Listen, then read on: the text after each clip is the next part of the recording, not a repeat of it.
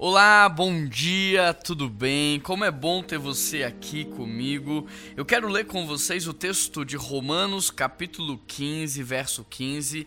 Hoje é 12 de julho e nós vamos receber nesse momento uma palavra de Deus para o nosso coração. O texto diz assim: O Deus que concede perseverança e ânimo, deles um espírito de unidade segundo Cristo Jesus. Esse texto é uma promessa maravilhosa para as nossas vidas, porque aqui nós aprendemos quem é que faz e o que que o nosso Deus pode fazer? O que que nós podemos esperar dele? E o texto diz que Deus nos concede perseverança. Quantos hoje não desfrutam de uma vida melhor justamente porque não são perseverantes, não são constantes? Quantos hoje deixam de crescer e desfrutar e aprender e desenvolver porque começam e não terminam? Então Deus ele nos dá perseverança e a perseverança ela serve não apenas para os momentos bons, mas principalmente para nos manter fiéis nos momentos de dificuldade, de crise, de luta, para nos manter de fato ativo mesmo em momentos aonde tudo diz que não. Mas o texto diz também que Deus nos dá ânimo, ou seja, nós vamos perseverar, mas não de cabeça baixa. A gente vai perseverar, mas não é triste. Nós vamos perseverar animados, porque também a alegria é fruto do Espírito Santo. Então, o que Deus está dizendo é: eu posso hoje renovar a sua constância, a sua perseverança, mas eu posso também te dar ânimo para que, ao invés de se arrastar da cama, você fique animado a ponto de pular da cama e almejar viver de maneira intensa o que eu tenho para você.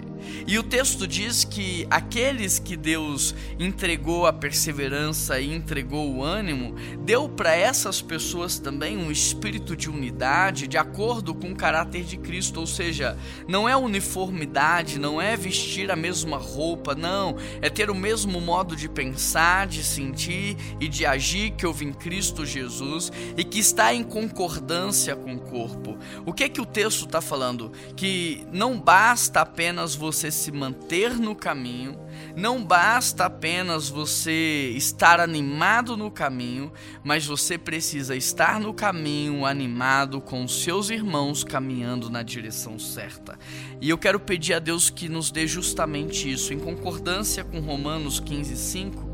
Jesus em João 17, ele ora a Deus dizendo: dá para eles a mesma unidade que há na nossa Trindade. É possível viver essa unidade. Nós pedimos e Deus nos dá. Vamos pedir? Pai, eu quero pedir ao Senhor pelos casamentos, pelos filhos, pelas famílias, e eu quero pedir ao Senhor unidade. Dá unidade, Pai. Ó Deus, dá unidade para nossa igreja, dá unidade para nossa diretoria, para nossa liderança de células, dá unidade nas células, no culto, Pai. Tudo que nós mais pedimos é essa unidade que há na Trindade.